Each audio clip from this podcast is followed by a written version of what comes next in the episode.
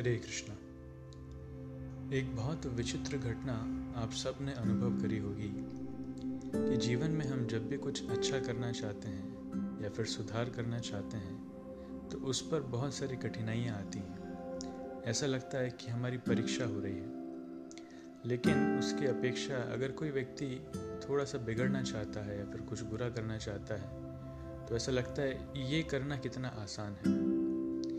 हाँ वाकई में सही है, क्योंकि हम जब भी सुधरना चाहते हैं या फिर किसी चीज़ को अच्छा करना चाहते हैं तो उसके लिए कुछ परीक्षाओं का सामना ज़रूर करना पड़ता है। उदाहरण के लिए, कि कोई अगर सोचता है कि मैं मिठाई कम खाऊँगा या फिर खाने में कंट्रोल करूँगा तो अगले ही दिन कोई व्यक्ति ऐसा आएगा जो बहुत अच्छी मीठी खाने की चीज़ लेकर आ जाएगा, या फिर बहुत अच्छा खाने के लिए कुछ हमें हमारे सामने लेकर आ जाएगा। या फिर कोई सोचता है कि मैं अब से किसी पर चिल्लाऊँगा नहीं, सबके साथ अच्छे से बिहेव करूँगा।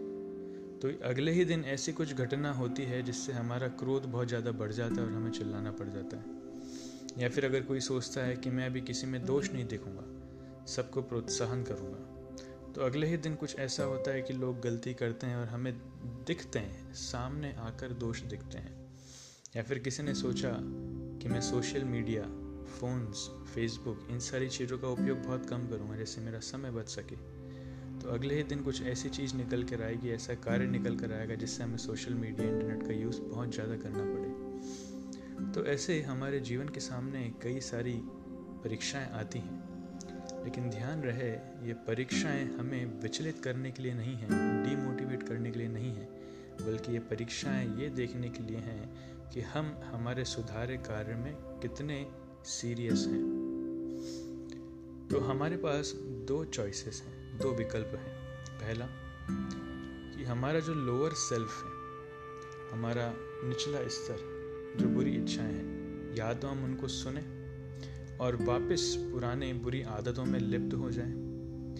या फिर हमारे हृदय से ये जो अच्छी आवाज़ निकल कर आ रही है, जो हायर सेल्फ परमात्मा की आवाज़ निकल कर आ रही है जिससे हम इम्प्रूव करना चाहते थे। या तो हम उसे सुने और अपने आप में सुधार करें।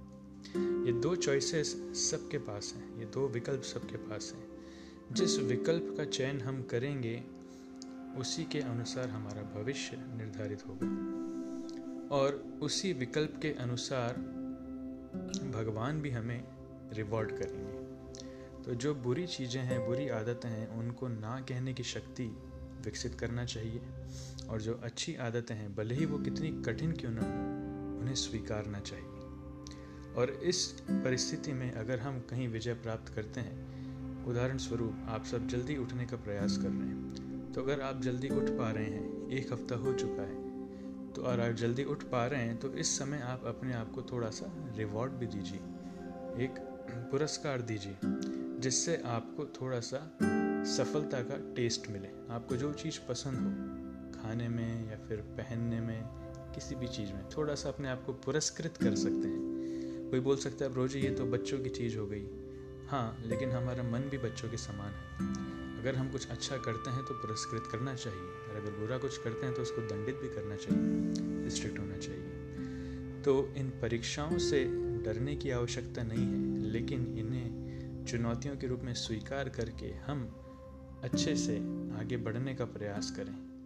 हम हमारी आदतों को सुधारें और सफल करें। हरे कृष्ण।